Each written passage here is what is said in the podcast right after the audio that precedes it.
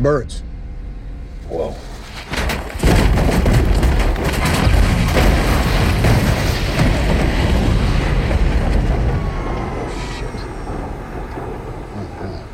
Welcome to Extended Clip, episode 47. I'm one of your hosts, Eddie Averill. I'm Birdman. um, I'm JT White. And today our double feature is The Birds, Alfred Hitchcock, 1963, and Sully, the Clint Eastwood film from 2016. Um, how you guys doing this week? I'm doing good. You know, I've been I've watched like a shit ton of movies, so I kind of feel like uh, Roger Ebert. I've been at the movies lately. yeah, I'm doing swell. Watching flicks, hanging in there. It's all I can do. How about yourself? Oh, I feel like absolute fucking shit, to be honest. And um, I'm in a lot of physical pain, and my voice is not going to be as clear as usual today. Damn. Um, just a forewarning. But mentally, mentally, I'm over the fucking moon, man. I watched some good movies today. I'm just sitting back chilling.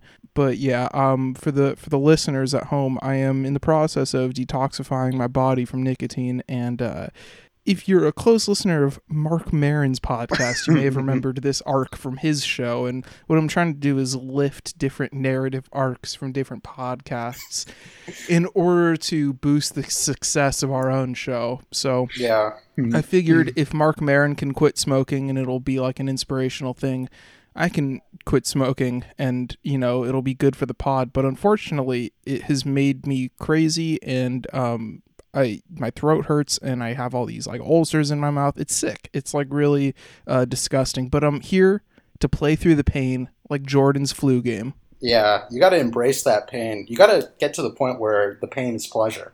You know what I mean? You got to be. You wake up. You're like, I'm happy that I'm hurting.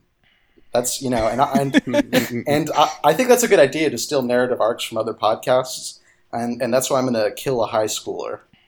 Uh, so our podcast could pop up, get those Yeah. numbers. I'm just gonna take DMT. And JT Rogan, that would be sick. Damn, JT's about to go on the real hero's journey. Uh, so our first film is The Birds by Alfred Hitchcock. I have a particularly strange relationship to this film because I watched it in a film and literature class where we talked about the uh, short story for a little while, and uh, the teacher just fucking blabbed on for so long that we could only watch the first 45 minutes of the movie in class, and then I didn't pick it up again until like three years later, like six months ago, I watched it and loved it, and uh, it was somehow even better today. Yeah, you know, also, um, I kind of grew up near where the incident that this movie is based off of happened. Uh, I remember my grandma telling me that, you know, she had friends who saw this incident that happened in uh, Capitola, California, where all the birds gathered up. And um, yeah, so Hitchcock's, you know, I got Hitchcock's almost a, a local legend in my book, even though he's from like Britain or whatever. But he made a lot of movies in Northern California. It's true. He definitely, yeah, I, I like this period in his career. I mean, obviously, everyone fucking likes the 50s into the early 60s Hitchcock stuff that's like film school 101 bullshit. But like, uh, I do really like the way he uses Northern California in some of those movies, like this in Vertigo. Oh yeah, yeah. My uh, my parents got married at the San Juan Mission where the climax takes place. So Oh, shit. yeah, yeah. You know this shit runs. This film shit runs through my fucking blood, man. It's not a fucking game to me.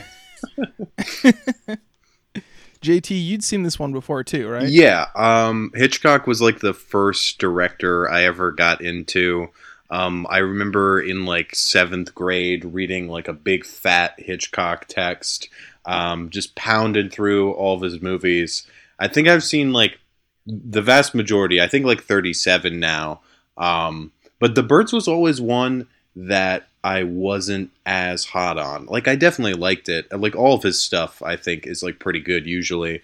Um, but it didn't like I don't know. It didn't have that classic status until uh, watching it today really cemented that for me because I feel like there's a lot of like subtlety and tension that like to a 12 or 13 year old like went over my head at the time. Oh yeah as a 12 or 13 year old yeah there's like no way to really get deep into the psychological aspect of this film really. I think you uh, kind of it's kind of a requirement to go through puberty before understanding it.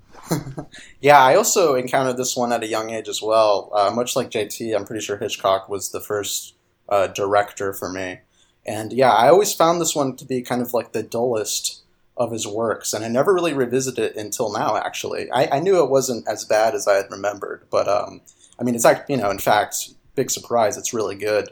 But I think it is one of his more abstract films. You know, I, I it makes sense that I, I wasn't able to grasp it at, at that age.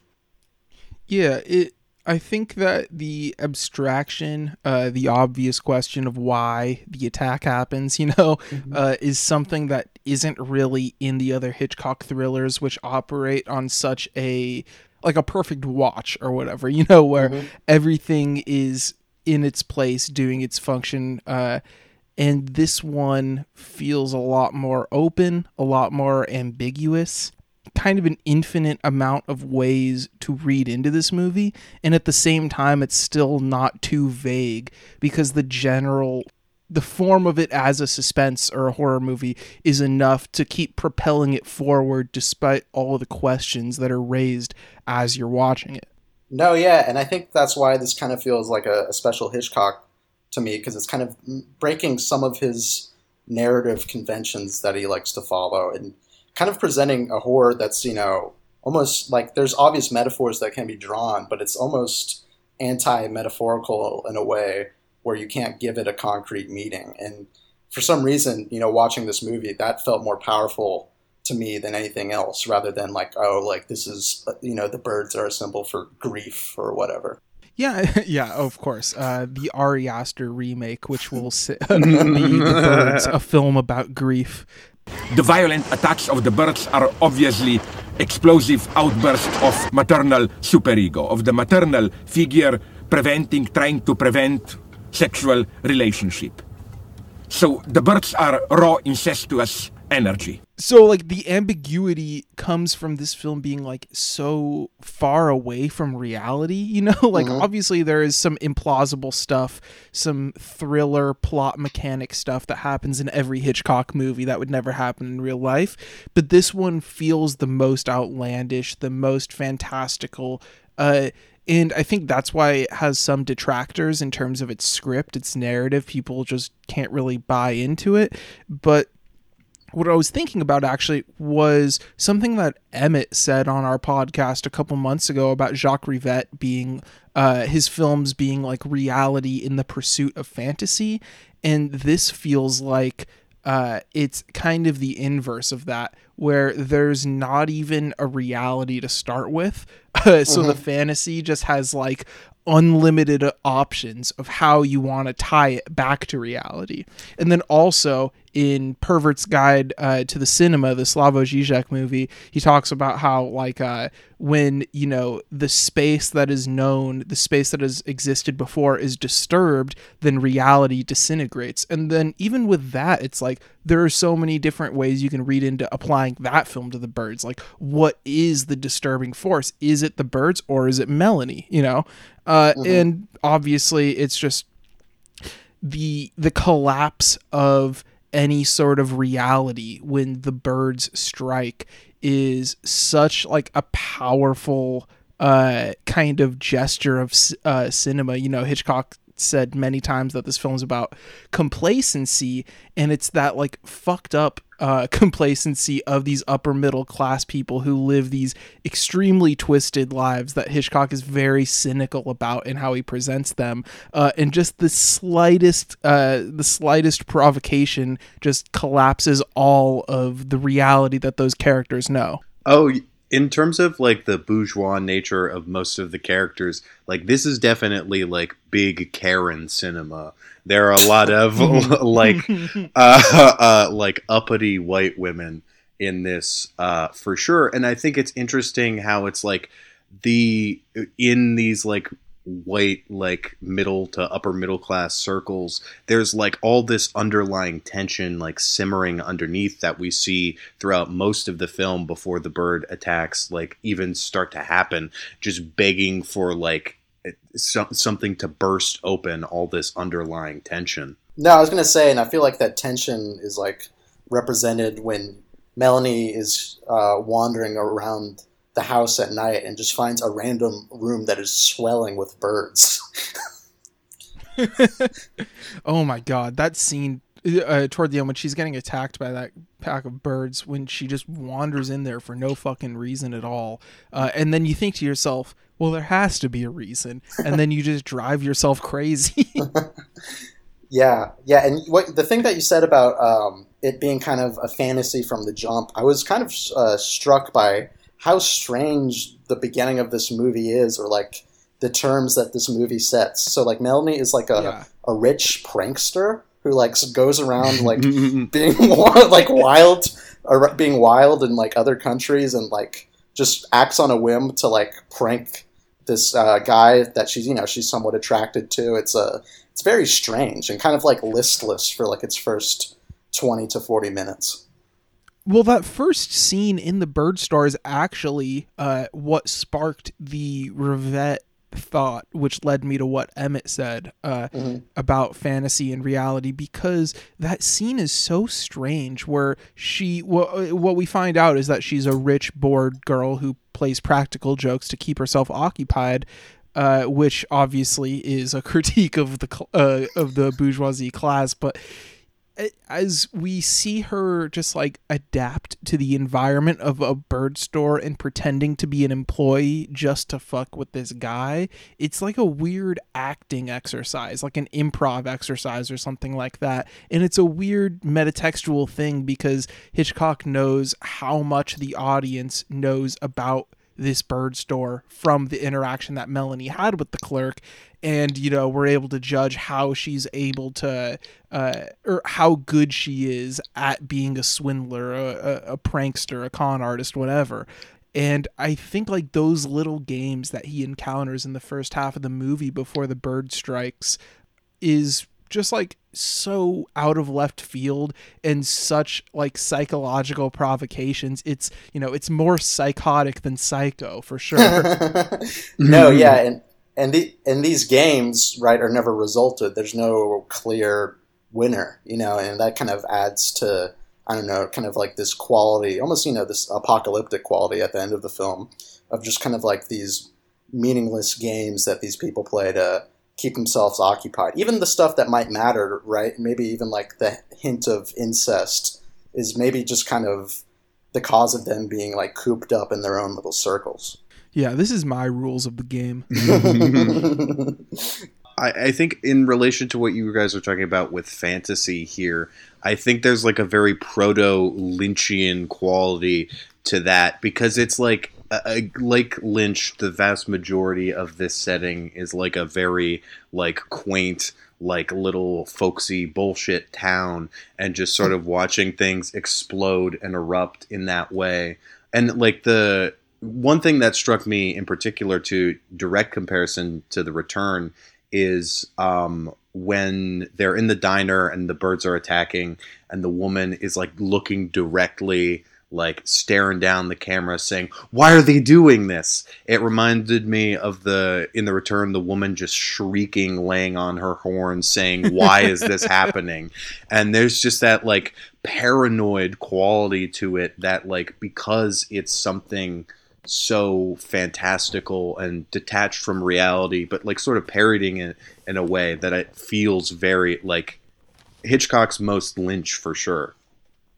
Oh yeah, I thought about David Lynch quite a few times in this, especially due to the dissolves that Hitchcock uses in this. I mean, obviously he uses dissolves before uh, quite a bit over his career leading up to this, but these ones, the way that he's laying these uh, landscapes on top of each other or faces on top of landscapes definitely recalls some of Lynch's films, especially the one where it's the the really beautiful two shot of Melanie and Annie, the school teacher, looking up at a bunch of birds that are on uh, like the telephone pole as we get kind of our first ominous shot while we're in Bodega Bay, and shows their reaction to those birds just looking up in slight fear but mainly curiosity and then it crossfades into just this huge dark blue sky over this huge wide shot of the house. Uh, and it's like one of the most beautiful images in the film and also directly reminded me of both the straight story and mulholland drive. So the narrative of the film, uh, as we said, starts off with Melanie Daniels, played by Tippi Hedren, uh, as a prankster in a bird store, flirting with a guy who she wants to buy some birds for, or for his uh, little sister, I guess. So she follows him essentially, uh, drives up to Bodega Bay from San Francisco, and it's a really wonderful, one of the most beautiful driving scenes, really, of her driving up there. And you get the little gag of the birds leaning back and forth uh, while she's driving up the windy road. But I, I'm always stunned by that driving sequence. No, yeah, it's beautiful, and like you know, I've I think I've maybe I don't know if I've driven that exact road before, but I've driven roads like that, kind of like these Northern California um, Bay Area towns, maybe something like Half Moon Bay that I've visited, are like that. It's beautiful, and the drives over there are you know really idyllic, and how that kind of matches up with like this um, gruesome horror story of you know birds pecking people's eyes out. I you know I think is a great contrast. And then um, we also have uh, the great like another transportation set piece essentially after Melanie arrives and finds uh, Mitchell's house, uh, Mitch being the man that she found in the bird store. She is uh, riding a boat across the bay to get away from the house, and he spots her and then drives around the bay in his car to meet her on the other end. And it's this weird suspense where you know no one's gonna like be in trouble. They're doing this weird flirting where they're kind of antagonizing each other. Yeah, I mean, but you get all these beautiful like point of view shots uh, of like going across the bay, Melanie looking at the car driving, and you get into this hypnotic rhythm that's completely broken when you get a point of view shot from Melanie, and then you're expecting to go to the reverse, but you just get a quick shot of a bird ascending from the sky and just fucking nips at her head real quick, and she starts bleeding right when she's about to dock. Yeah, she gets a nice a nice bonk but um, that that scene where they're you know they're revving their engines towards each other, right? That's almost like a proto Fast and Furious style romance, right? Kind of uh, flirting yeah. with the engine. Yeah, the mating call. um, so once we get back to uh, to the residence of Mitch, we we meet the mother. Uh, and of course, coming right off Psycho, it's like you see this weirdo and his mom, and you're like, oh god, yeah, Hitchcock's gonna do it again. Uh, but I think it is presented pretty nuanced, and especially the addition of the younger sister, who strangely has pretty reactionary politics. Mitch knows a lot of people in San Francisco. Of course, they're mostly hoods. Kathy. Well, Mom, he's the first to admit it. He spends half his day in the detention cells at the Hall of Justice. In a democracy, Kathy, everyone is entitled to a fair trial. Your brother's practice. Oh, Mom, please. I know all that democracy jazz. They're still hoods. um, no, yeah, I was thinking, you know, of course, you, you have to think about Psycho, right, with the relationship between uh, Mitch Brenner, you know, in this movie and his mother.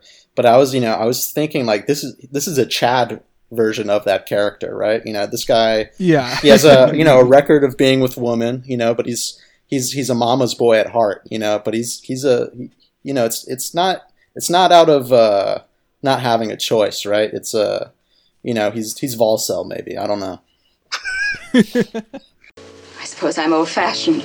I know it was supposed to be very warm there, but well, actually the newspaper said she was naked. Yes, I know, dear. Of course, it's none of my business, but when you bring a girl like that. Darling. Yes? I think I can handle Melanie Daniels by myself. Well, As long as you know what you want, Mitch. I know exactly what I want. We then have like the the birthday party for the little girl and that's where we get some more flirting between uh, mitch and melanie and they, they wander off for a little bit. And then it's really like the last moments uh, the calm before the storm if you will uh, where i mean there's another turning point with the car explosion later on but this is the first real swarm attack. And it's just a swarm of birds attacking kids and just absolutely wrecking them. And it's extremely funny but the moment right before it is so so perfect where they were wandering off together. They come back to the party and it's just this huge pan across this like empty grass area. And then you get annie the school teacher who's also uh, mitch's ex and she's just like glaring at them. And then the camera pans a little further and in the background you see the mom glaring at them as well. And then on the next cut the children start getting attacked by birds. Yeah, I mean that Hitchcock's like knowledge of an area, right, is really on display here. You know, kind of how characters interweave with each other in certain areas. This and like the diner slash bar scene come to mind of just kind of like these how uh, characters intersect with each other, and and you know the bird attack is kind of the icing on the cake. uh, we get like a few more, uh, you know, small scale attacks as we go. We see Melanie go to the school, uh, and uh, you know she's hanging out, and the birds all pile up on the monkey bars as the kids are singing, and it's very creepy. And then we see the mom exploring a house and finding a dead body with his eyes completely gouged out, which is one of the, the most gruesome images, and the probably the most gruesome image I've seen in a Hitchcock movie. No, I, I agree because uh, some of Hitchcock's more gruesome films, like Frenzy, you get some you know real scuzzy imagery in here. But like, I think you know, kind of like the eyes being gouged out. You know, you're seeing you know kids being like pegged to the ground. You know, at the birthday party, there's like a a, a motionless child just being pecked on, like it was a you know like that bird like as if that bird were a vulture. You know, picking at a dead body. And I think there is some playfulness to this Im- images too, right? He's kind of taking a bit of a, a perverse enjoyment in it, and that's when you could find that perfect balance, right, of genuinely dissettling but also kind of perverted enjoyment. You've got yourself some nuanced cinema. No, exactly. It's like if you can't enjoy the shot of the small child who is on her, laying on her chest, just like kicking her feet helplessly as the bird is destroying her, if you can't laugh at that, you're not going to like this movie. But if you can laugh at that, you might think that this is like the best movie ever. Yep, a twisted ass Joker, right? Mr. Hmm. Hitchcock. but also, right, that that's kind of a language that got transferred over to kind of like the slasher films of the 80s, right, where you have these characters where you, you know, you want to get scared by the villain, but you know, these characters in a way are just set up to be killed and you kind of take enjoyment in seeing them fall. And obviously the birds is a little bit Yeah. more complex than maybe some of those movies, but I mean, The Birds is a real deal horror film. That's, you know, that's what I wanted to get across. Oh yeah, for sure. Um, so the diner scene that you said, uh, we should talk about that. She's trying to tell people in the town that there's like coordinated attacks by birds and the different species are ganging up. And one guy says that he was out on his boat and he got attacked by birds. And there's a drunk guy saying it's the end of the world. And then you have that old lady who's like a bird crank who's just like firing off bird facts uh, to prove her wrong. Logicking. That would hardly be possible. Why not, Mrs. Bundy? Because there are 8,650 species of birds in the world today, Mr. Carter. It is estimated that 5,750,000,000 birds live in the United States alone. The five continents of the world Kill 'em all, get rid of 'em messy animals. probably contain more than a 100 billion birds. It's the end of the world. She used facts and logic to determine that there wasn't a bird attack. Yeah, exactly. Uh, a very much felt like a uh, a Corona denial uh, debate that would happen today. You know, it's all bullshit, bro. Dude, I heard my neighbor because like obviously I'm not sleeping at all recently. Uh, at like 2 a.m., I heard my neighbor on the phone yesterday, just like it's all bullshit, bro. It's all bullshit, bro. Like he just kept saying that over and over about the virus. You know, uh, Yeah. Honestly, I think everyone's going to get to the point where they're like, "Yeah, this is fake." Like if they don't get it, if if, if it just happens long enough, everyone's just going to be like, there's no way this is fucking real.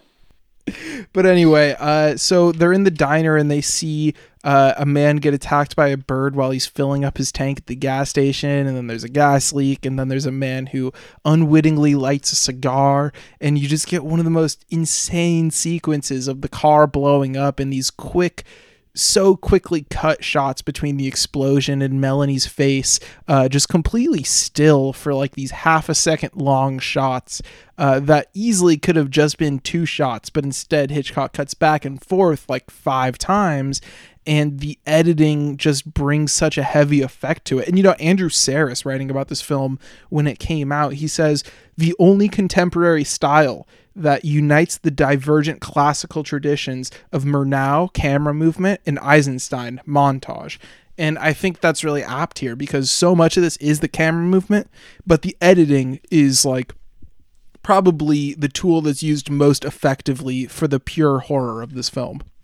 No, yeah, in these bird attack scenes, you know, they'll develop a rhythm, you know, set by the editing, kind of like that um, that bird room sequence I talked about before. Like it's a minute straight of Melanie being attacked by these birds, and then eventually you see a rhythm set in where Hitchcock will cut to like both of her hands, like the waving flashlight, then her hand being attacked, and then you know POV of her face. Then you get the POV of the birds. It's you know, and this rhythm just uh, is it's good stuff, and it builds suspense and you know horror it's also fucking creepy and like he's longing so hard through the camera. It's mm-hmm. like uh, this is what De Palma is extracting out of Hitchcock when he makes his horny Hitchcock movies. You know, mm-hmm. uh, this scene of Melanie getting tortured for a minute straight, and then there's even a way that she yells for Mitch to come help her that does not sound like a person being attacked asking for help. Mm-hmm. It sounds like someone being had sex with.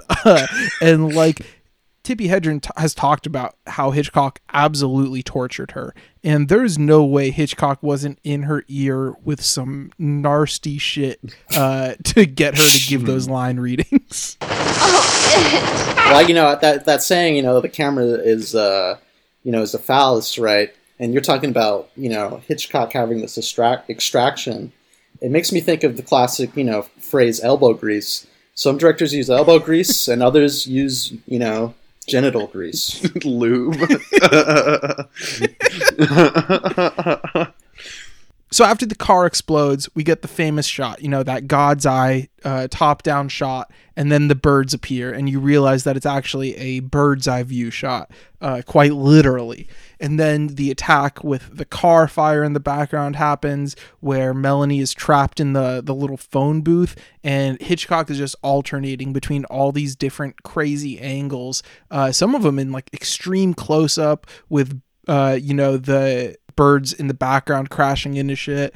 Uh, and then after that, we go back to the house and it's again the four characters uh, you know this new strange anti-family of uh, you know mitchell and melanie and mitch's mom and younger sister so now it's kind of like the be- not the beginning but the beginning of melanie's stay in bodega bay again and it's kind of Hitchcock exploring these spaces again post traumatic, you know, uh, and it it was really remarkable the way he approached like the mise en scène the first time all four of those characters are in the house, and then the second time it like is so much more bare and slow and isolated feeling.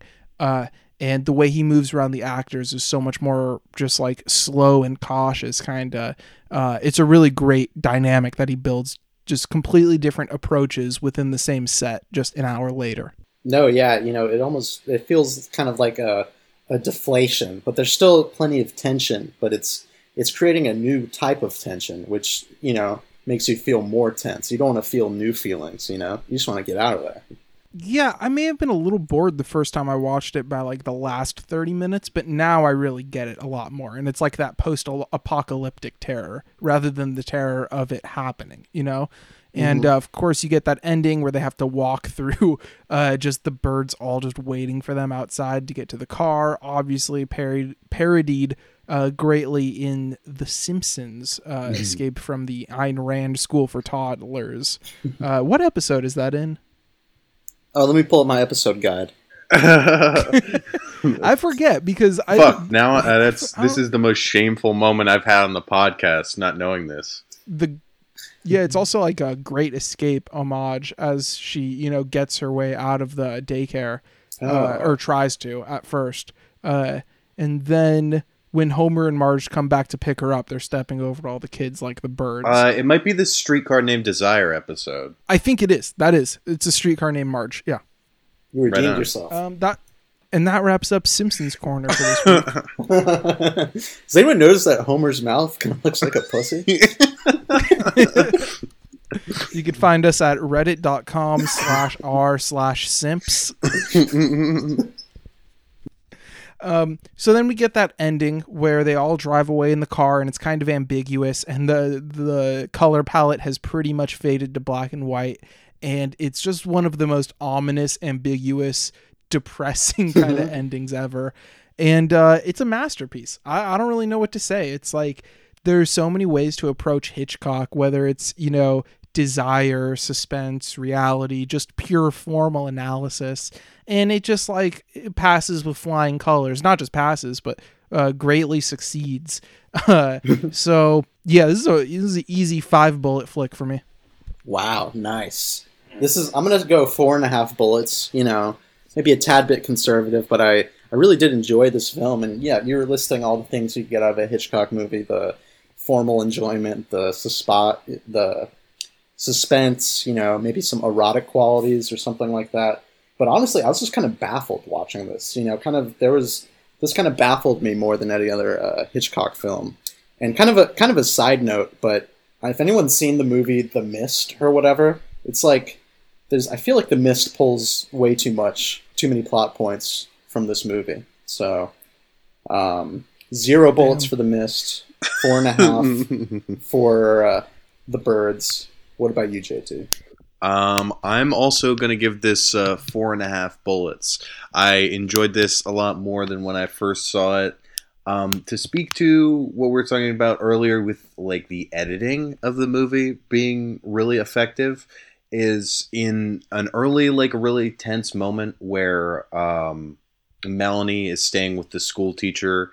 Um, there's that like phone call that uh, uh, Melanie has with Mitch, and just the way it's like cut between like seeing Melanie on the phone and then like what would be like kind of kind of an unnecessary reaction for Hayworth, uh, Miss Hayworth, just to see like the contempt on her face while uh, her like ex is being flirted with, like right in the same room with her. It creates like such an uncomfortable quality, even in the scenes that aren't like outright horror.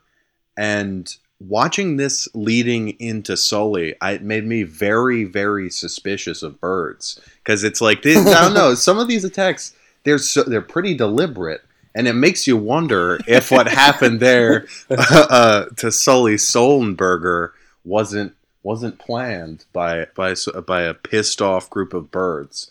But uh, I was gonna say, well, they they figured this out, right? Because it's like the birds are so deliberate, right? It's like how could they plan this with their fucking small ass bird brains? But then people unco- uncovered the conspiracy. They're all CIA birds. They're all robots. it's it's all fucking sham, and Hitchcock was in on it. Uh, we'll be right back to talk about Sully.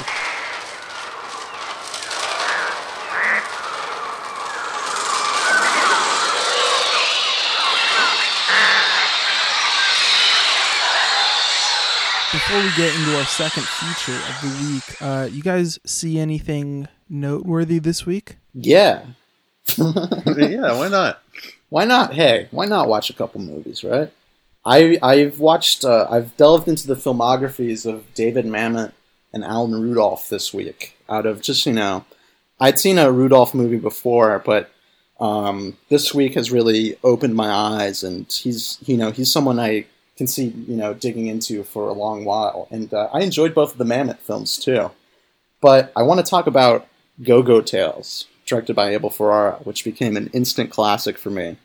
We have Willem Dafoe as a, a manager of a strip club, an owner of a strip club, you know, that's swarming with uh, antiques, old characters as uh, customers, old characters, and uh, um, you know foreign tourists, and uh, basically Dafoe has an addiction to the lottery, and he's bought all these lottery tickets.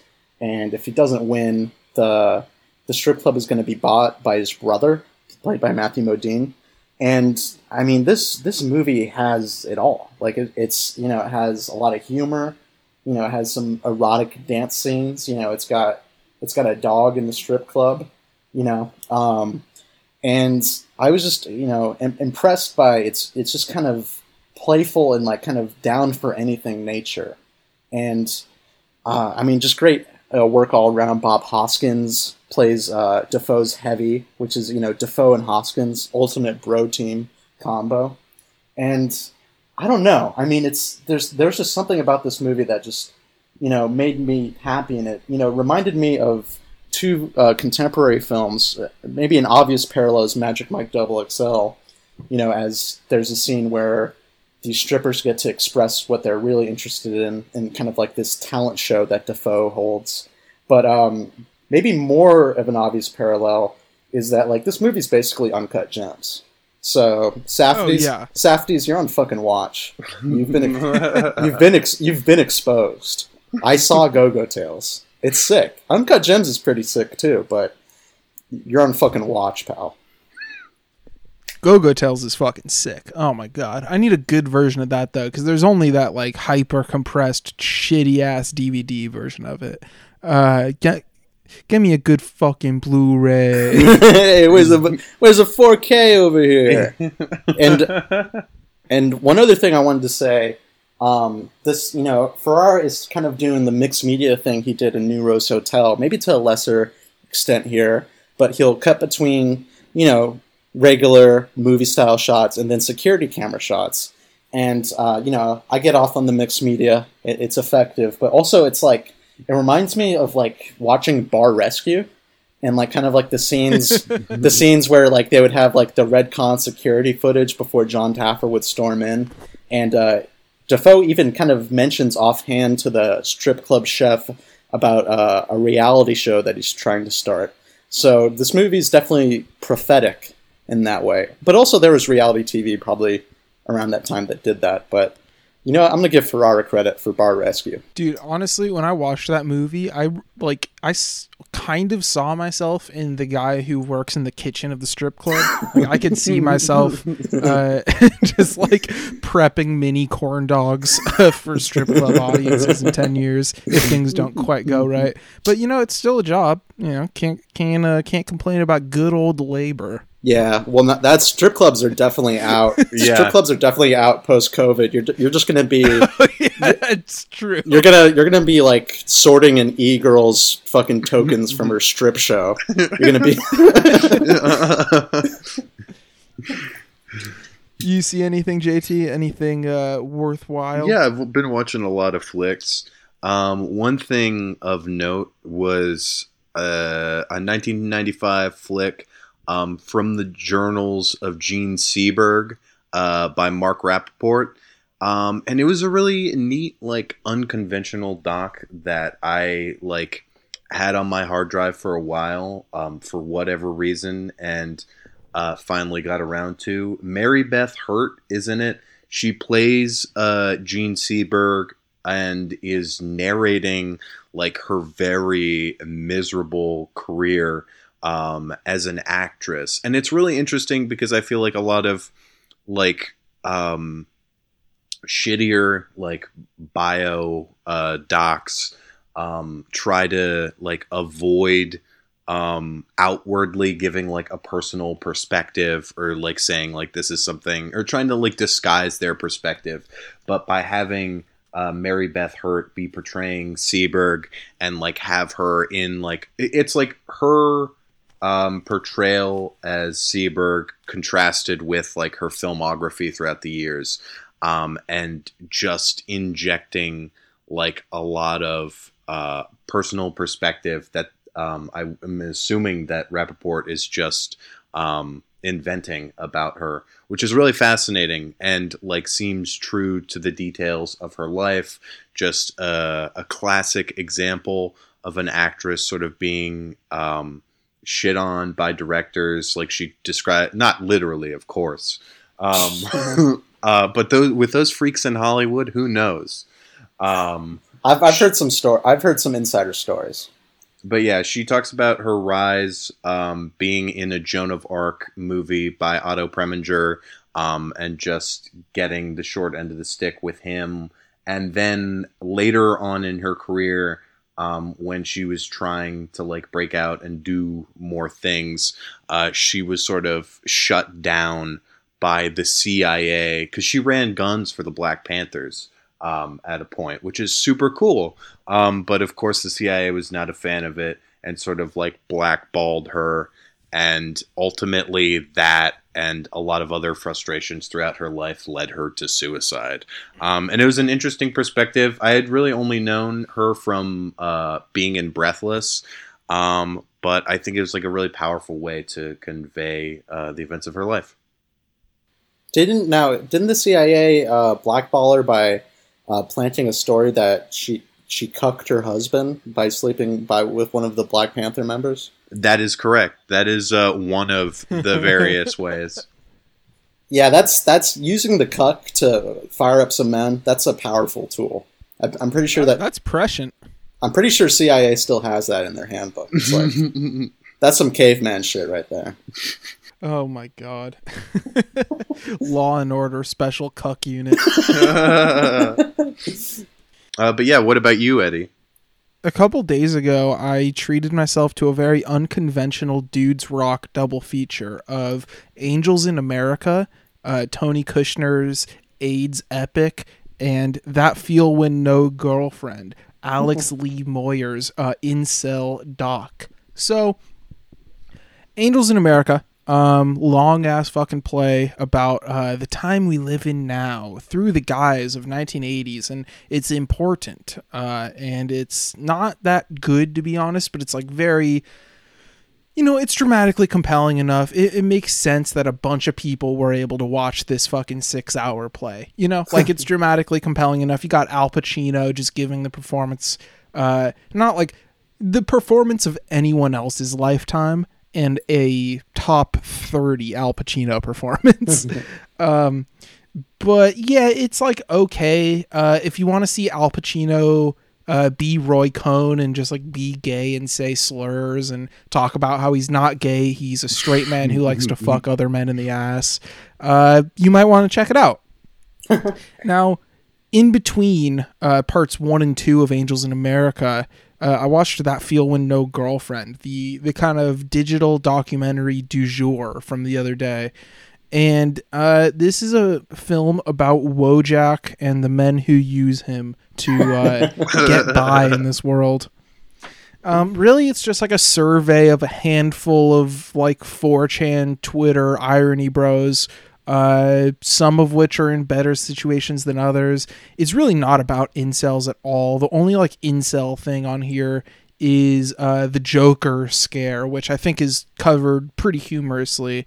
Uh, I, I actually I think like the three minutes of Joker stuff in this movie is probably the best stuff, uh, other than just like in that counts as archival footage though. You know the best parts of this movie are just posts that they screenshot and put in the movie. And so it's like it's not digging too deep. It's kind of a surface level digital documentary that's made to generate takes at festivals. I mean, the first thing you see when you open up the file is some lady who programs at South by Southwest saying, you know, we're so happy to he- have you here at South by Southwest Digital via Amazon Prime. And it's like, well, okay. I know what this is.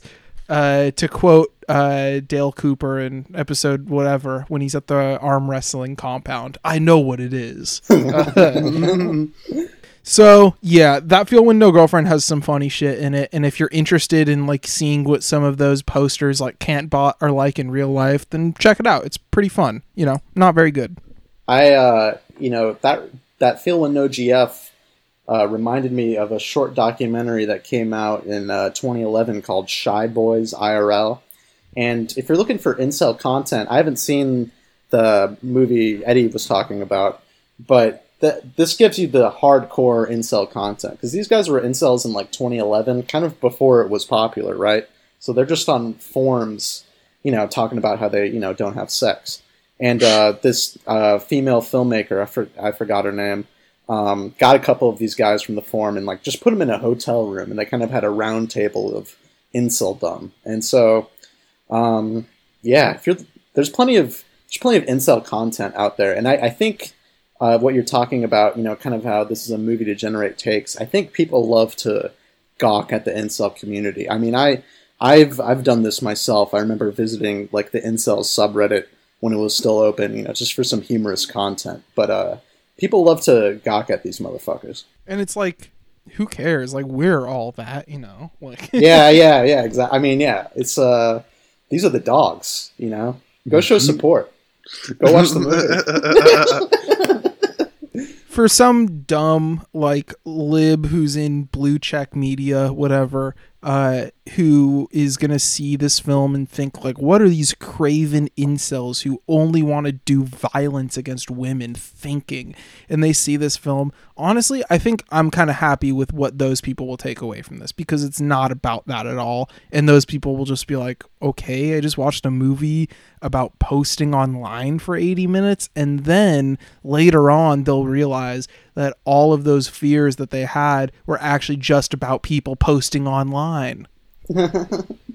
they yeah, they don't like it when you post. They hate a poster. They don't they don't that's like the key part of the movie really. It's like it could have ended 10 minutes in where uh, someone says oh, something along the lines of, you know, racism, misogyny, whatever.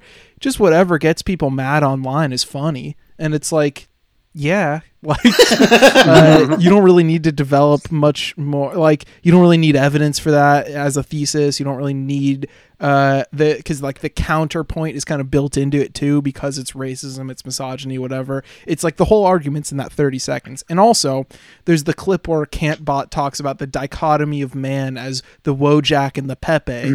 Uh, and i actually think this is a pretty funny point and well put honestly.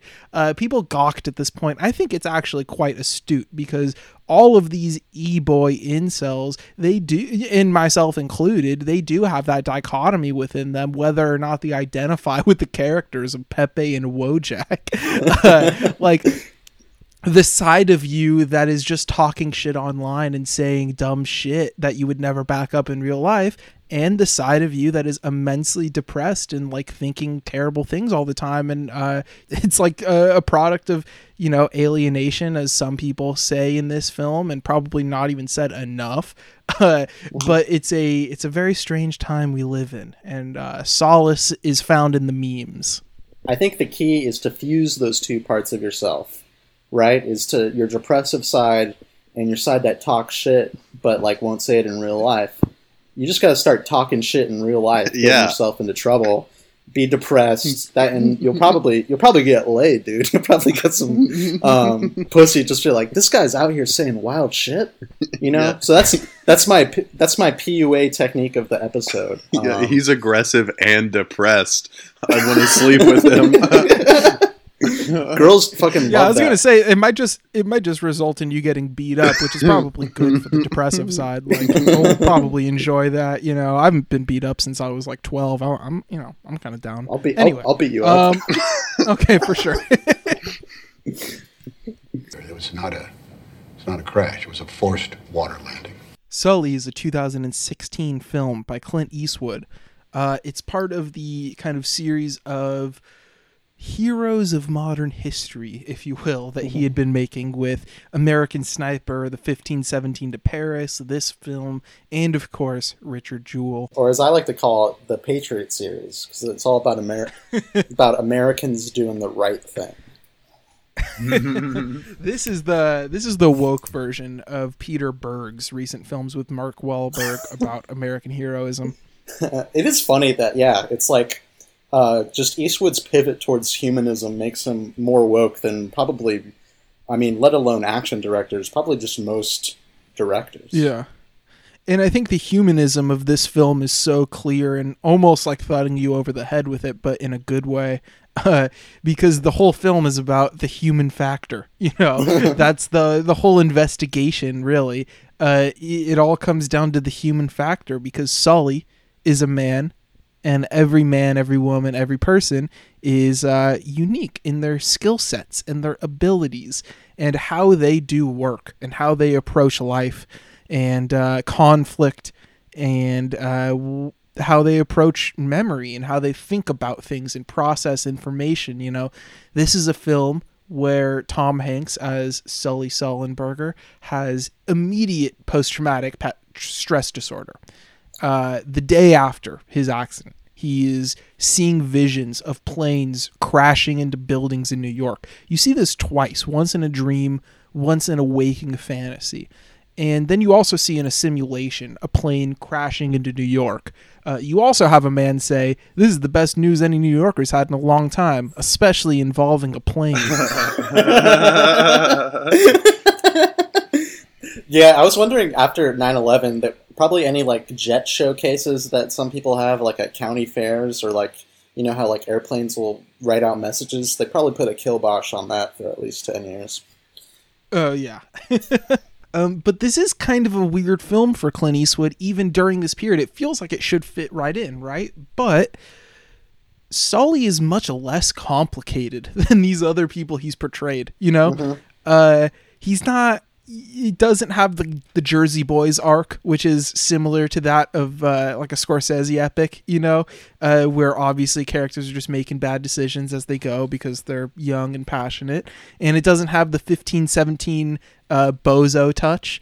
Uh, mm-hmm. It doesn't have Richard Jewell's undying sympathy and uh, admiration for law enforcement. Mm-hmm. Uh, it doesn't have American Sniper's unflinching jingoism and absolute uh, brainwashing due to the industrial, the military industrial complex.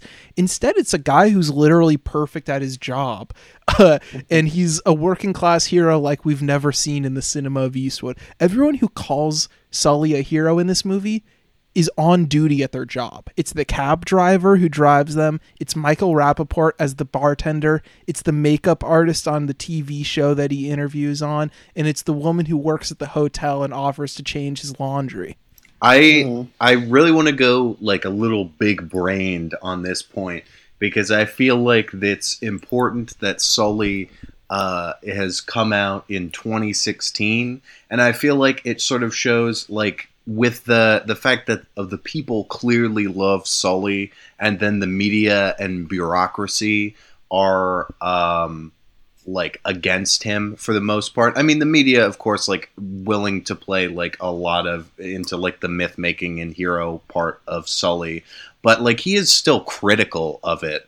Um, and I feel like yeah. it's a little mm-hmm. bit like, oh no, the Trump stuff definitely comes to play here because it's like a hero for the common man um, just yeah. someone that the working class people can rally around, but the media stooges and like bureaucratic heads are kind of like um, suspicious of.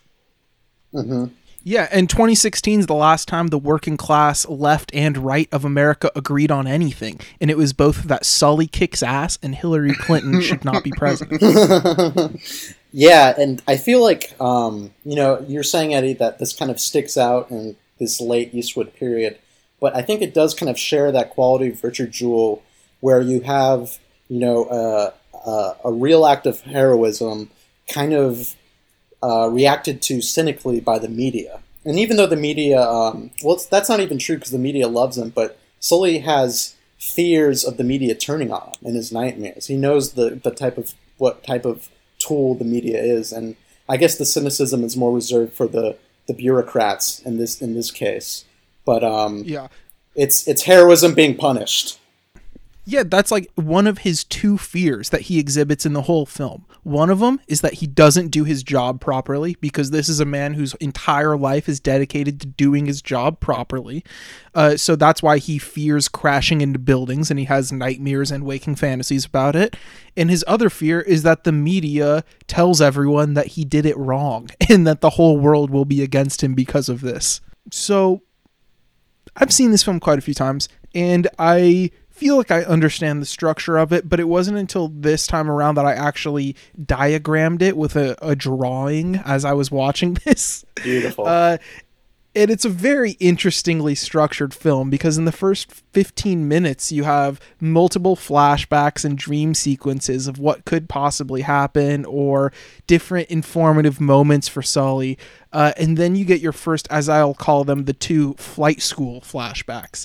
Uh, and this is when you realize, oh, okay, these flashbacks are the ones that teach you who Sully is and what his number one motivation is in life. So one of them is while he's getting his makeup removed, he flashes back to the first time he was like flying a plane and it has this great like yellow haze over the lens and uh, and then the second time is when he's jogging and he sees like this military airplane and flashes back to him having an out of control landing experience and landing safely, uh, just showing that he's the right fucking guy for the job.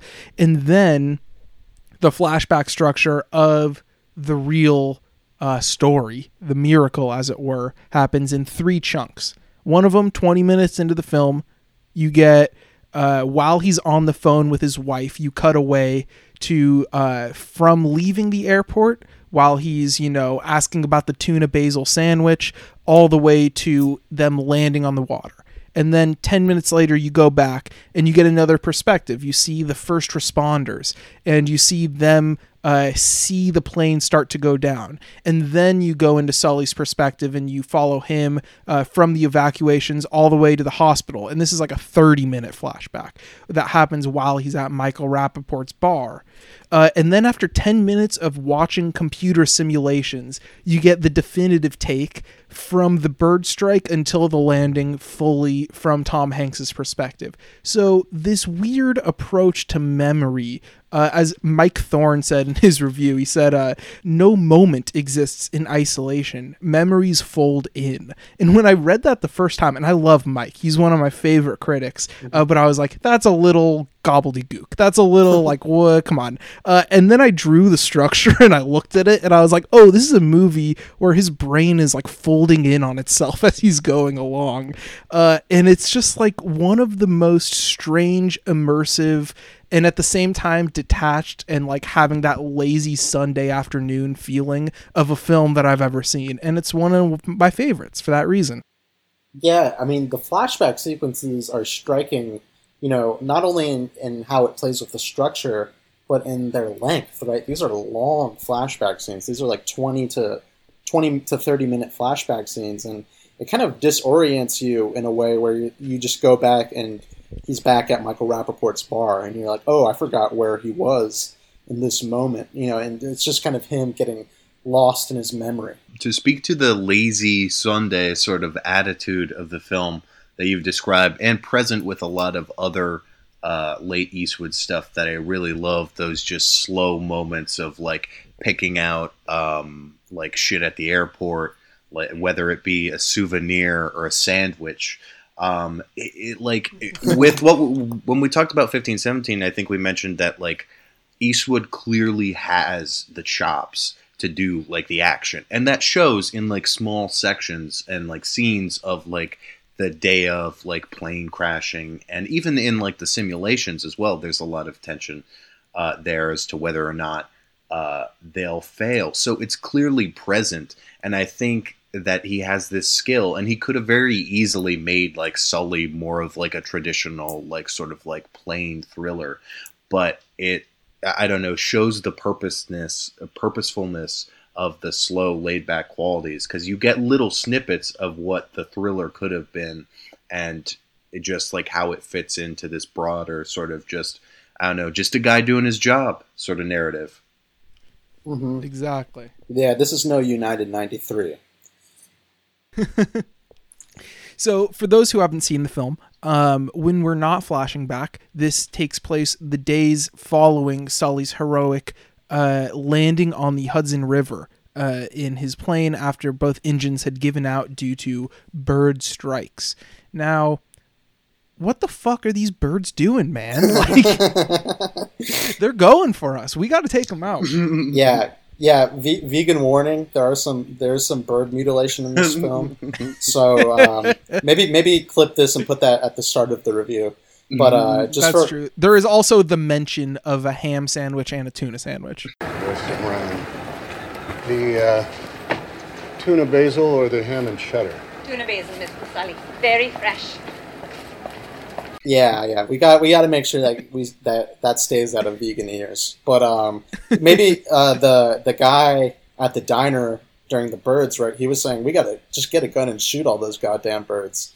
Probably had the best take out of anyone in that movie, and maybe even in Sully too. Oh yeah, so Sully is being investigated by the NTSB. Uh, he is being questioned on whether or not he did the right thing while the media celebrates him as a hero. And of course, this can turn at any second.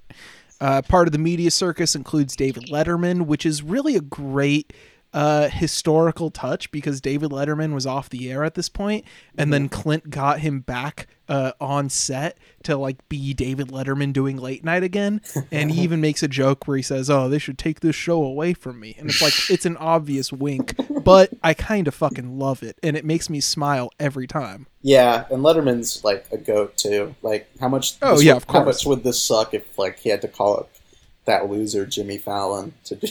Literally any other late night host. It would be a bad scene with any other late night host, but Yeah. it's the god Letterman. Uh, he's being investigated by the NTSB, and they run these computer simulations that say he could have actually just made it back to the airport. He didn't have to land in the Hudson. Uh, and then it all comes down to the the big grand hearing uh, where the facts will be put up against uh, the testimony because facts don't care about your feelings uh, as far as the bureaucrats are concerned. Uh, but Clint's more concerned with the human factor. So what we do is we watch these pilots uh, land safely from the screens of uh, flight simulators. And we watch this for 10 minutes during the third act of a film, which is such a strange narrative choice. Uh, but I love it. And we're just watching those simulations over and over. And then Sully interjects to talk about the human factor. And what is the human factor? The human factor is about 35 seconds worth of decision making. So they delay everyone 35 seconds, and all the simulations uh, crash. And Sully is victorious in his uh, dispute against the filthy bureaucrats who tried to hold a working class man back from doing his fucking job. Yeah, and I think what's what's great about these simulations, right? It takes such an emotional moment in Sully's life that he's reflected on very heavily and has his own perspective on, you know, because he fucking landed the plane. And then these simulations completely erase that from him. They erase his experience, so to speak. And it's uh it's you know kind of striking just to see it all laid out laid out plainly as this is true when we know what's true. That's not true. That's some fucking computer Mark Zuckerberg bullshit. And to even take it a step further, it's like Sully is watching a kind of detached fake version of himself that doesn't have to make any of the actual decisions that he did. Mhm. And it's just like a metatextual thing of Clint Eastwood directing himself or Clint Eastwood directing avatars for himself in his extremely, you know, or not extremely, but quite autobiographical career at points. Uh, and it's something that I've kind of thought about and haven't quite had the right words to describe the last couple times I've watched this film, but I'll figure it out one day. hmm I mean, I think I think ultimately, right? It's like Eastwood, especially this late period, right? But it's you could see traces of what he's doing here in um, the movies he's made, you know, in years past. But it's kind of an auteurist's delight, right? We're seeing this director kind of work out his emotions, whether he wants to maybe even admit them or not, through his movies. You know, most obviously in The Mule, right, where he hires you know actual kin to play his kin in his movies, and he's kind of dealing with this family drama that actually happened in real life. And you know, just as a fan of movies, it's great to see him be used as a different vehicle. Um, I also love that like right after uh, we get that final flashback, which is a different perspective because everyone in the hearing is listening along to this flashback because they have the transcript, the audio transcription or whatever.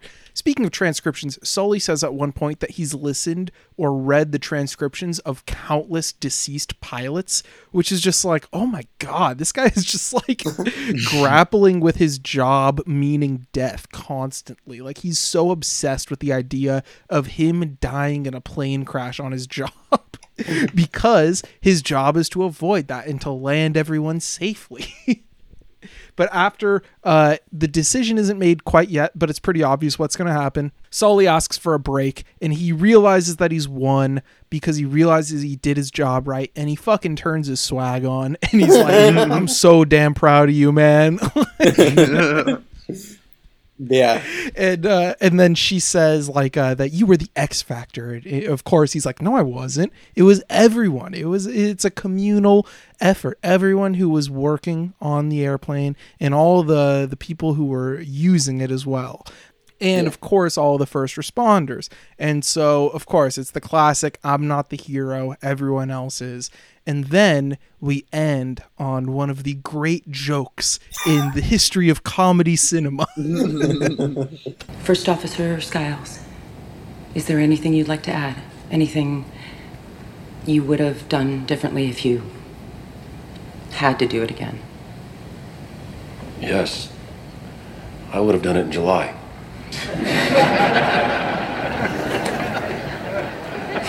and the crowd knows. No, I mean Sully basically says like, you know, fuck all the bullshit. I'm too humble. You know, I'm just I'm just too humble for all this this court stuff, Your Honor.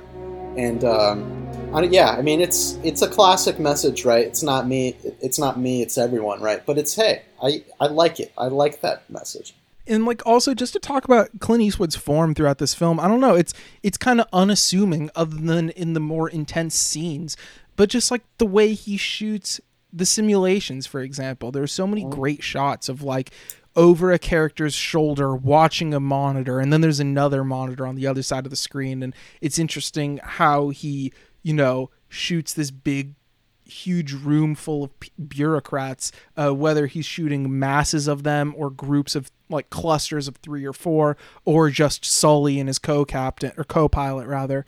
Um, and it's just like I don't know. It, it gets to the point when you're watching Clint films where it's like every single decision he's making, you kind of have to analyze because there might be something deeper in there that'll completely change your perspective on the scene. You know. Mm-hmm. No, yeah, and there's there's discreetly stylistic moments in this movie. I mean, the opening kind of comes to mind where you know Sully has his PTSD dream, PTSD dream, and then we see him wake up in the darkness, and then slowly his eyes illuminate, and then he you know he's chilling in the shower, and the fog you know enshrouds him. You know, it's all very uh, kind of lush stuff that you know Eastwood doesn't quite get too much credit for because he's not you know an overtly stylistic filmmaker for the most part. But um, I mean, when the flourishes are there, they're they're much appreciated. Yeah, when he's fucking steaming in the tub, like that's like one of my favorite shots. Just oh my god, just trying to get that last bit of relaxation that he can in before what he knows will be an absolute hell of the next couple days before he can just go back to doing his job because that's what he wants. He says at one point, "I uh, I don't like not being in control." And then right after that, This is so surreal. I guess I'm having a little trouble separating reality from whatever the hell this is. And of course, anytime a character in a film about a real event from fucking 10 years earlier uh, talks about reality and the perception of reality, it's like, well, this could kind of be a metatextual thing.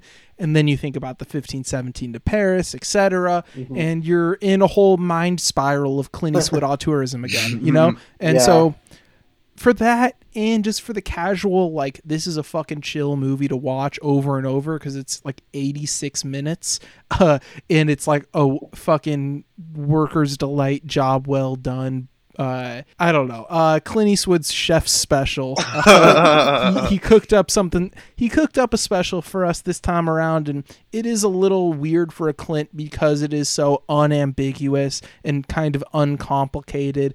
But it is uh, just a through and through a Clint Eastwood film, and the human factor uh, is very prevalent throughout it. So you know, I'm gonna go four and a half bullets for Sully. I'm gonna go four bullets for Sully. Um, I mean, this movie, you know, uh, as well as it being, you know, narratively complex, it's also, you know, it does the thing where, you know, only only the essential shots. You know, nothing's being wasted, no time wasted. Like, let's just keep keep everything sharp. You know, and, and result the movie zips along and is as hard as a brick. And I fucking you know Tom Hanks is pretty great in this movie. You know, as he gets to kind of portray kind of a, a unique pain. You know, kind of a an emotion that you know most people don't really feel. You know, whatever Sully's going through, I, I can't say I exactly relate, but um, I mean it's powerful nonetheless. And you know, even though Tom Hanks might be, you know, he, might- he might be sipping on adrenochrome, he might taken the COVID. You know, he might be up to up, he might be up to no good, but at least he's gifted us his art, and that's something. That's worth something. Um, but more props to Eastwood than uh, Hanks. But what about you, JT? Um, yeah, I'm gonna give this one uh, four and a half bullets. On uh, rewatch, I'm bumping it up a half a bullet just because it's so special. And uh, I don't know, no, like I don't know. We've been repeating over about the human factor. There are little like just regular ass moments that aren't in big mainstream American films that Eastwood just nails and revels in that make it really worthwhile. And to talk about something like else that I really appreciate about the movie is Aaron Eckhart's performance. This is truly a, Yeah. like one for the boys. It's like a good male friendship. Uh, Clint Eastwood said hell no to toxic masculinity with this one. Just boys lifting up boys. And they also have, both fucking have sick mustaches. This is like a low key dudes rock. yeah, for sure. Yeah, and they they bond because at first they're kind of icy towards each other in the cockpit before the you know the historic flight starts. But through their trauma, their collective trauma, they bond and you know become closer than most people could ever come. You know, with, within only two days. So yeah, I mean, you gotta love the friendship. Um, I think that just about wraps it up for Sully. If you ever want to email us, if if you think that Sully is just like some shitty movie by some Republican uh, nonsense dribbler, uh, why don't you give us an email at extendedclippodcast at gmail.com? Or if you think The Birds uh, is actually trash and we're wrong, maybe send us Hitchcock was an abuser, dude. We gotta. It's true. Hitchcock is toxic masculinity. Yeah. Um, so, hey, why don't you talk about that on your own fucking podcast? you got problems? Start your own fucking podcast. I don't want to hear about them. But do email us. Yeah, but then email us about starting your own podcast. We'll give you tips. Uh, JT, do you have a double feature for us for next week? Um, yes, I do. And Malcolm uh, was good in alluding to it. You know, um, Tom Hanks. There are a lot of things we don't know about him, and his standing in uh, the global uh, pedophile uh, cabal. Um, where it's I don't know. Is he was he in Epstein's black book? Who's who? I don't know. Who's to say? Maybe I. There's no way. Um, so uh, Bill Gates was, and he has connections to Bill Gates. So Um, yeah, so I'm gonna Google Microsoft. I, I'm I'm taking this week's double feature to highlight black books. Um, our A movie is 2006 Black Book by Paul Verhoeven, and uh, the B movie is Little Black Book, the 2004 romantic comedy.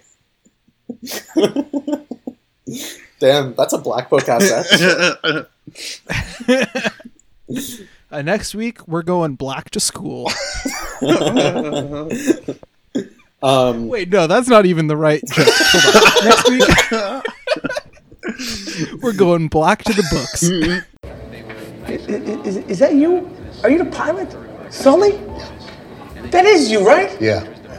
Hey, it's a pleasure to meet you. That was uh that was unreal what you did the other day. That was really something. It's a a real pleasure to meet you. And you know, we uh we invented a drink after you as soon as that happened. Ain't that right, Nanny? Yeah, yeah, you did. In fact, I'll take one.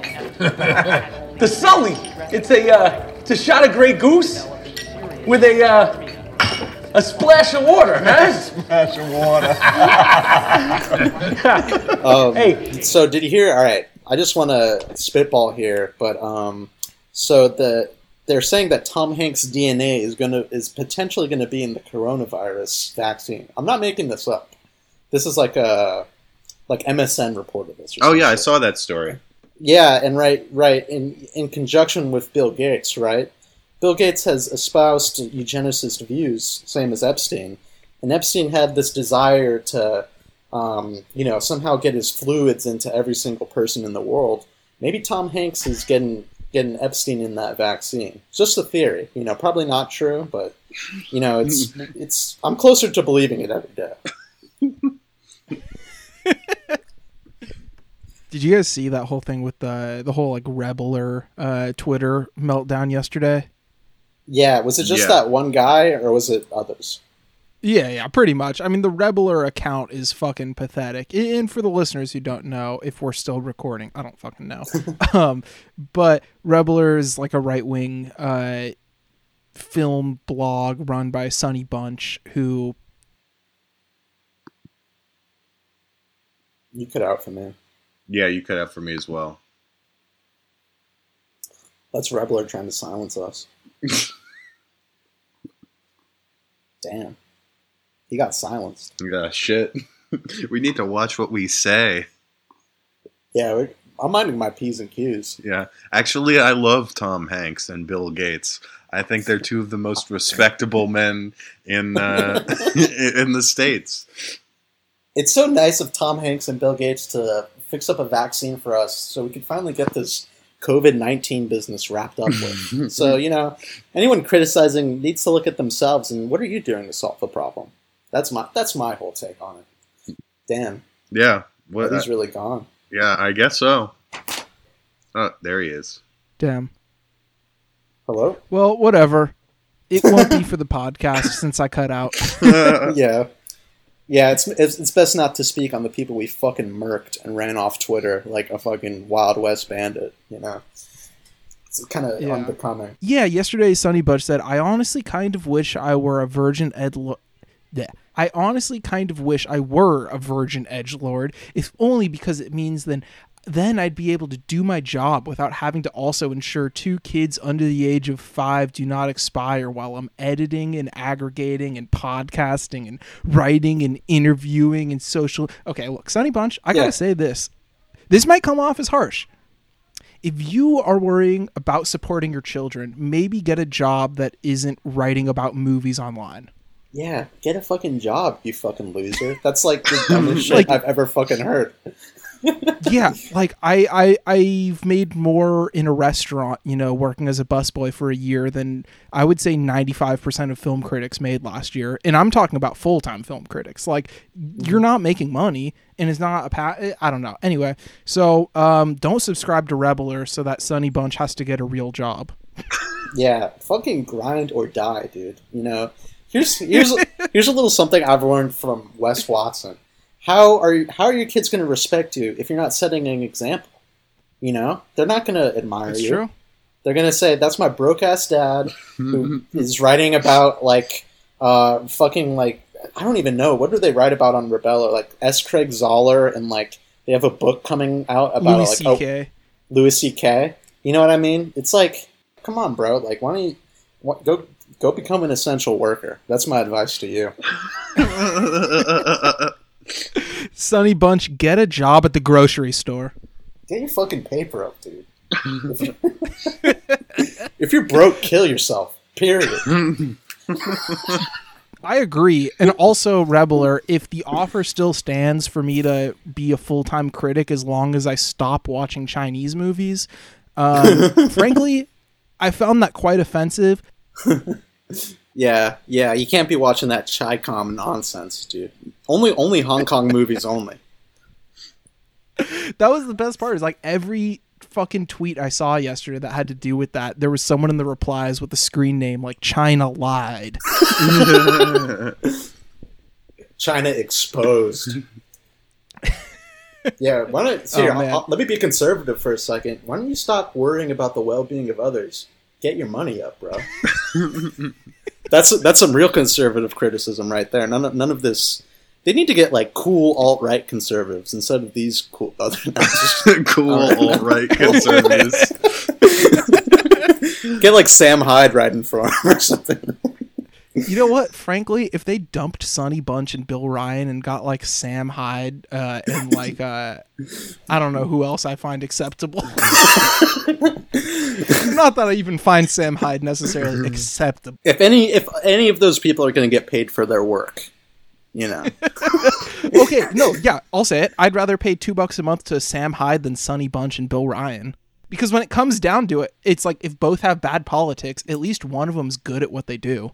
Yeah, yeah. And Sonny Bunch is trying to like discreetly mask his conservatism as like, oh, I'm just being sensible or something like that, or like I'm just Yeah, exactly. I'm standing up for Christian Americans because Hollywood hates them or something. It's like it's bullshit. I remember one time he I got in an argument with him on Twitter because he was like, "Mother" is a pro life movie, and like it may maybe it is, but I was just like, "Shut up." Like and like he, and like he he just he just started going off. He quote tweeted quote tweeted me. Basically, I'm a fucking leftist hero, and you know he's his Yeah. kids his kids are starving because he's looking at my tweets.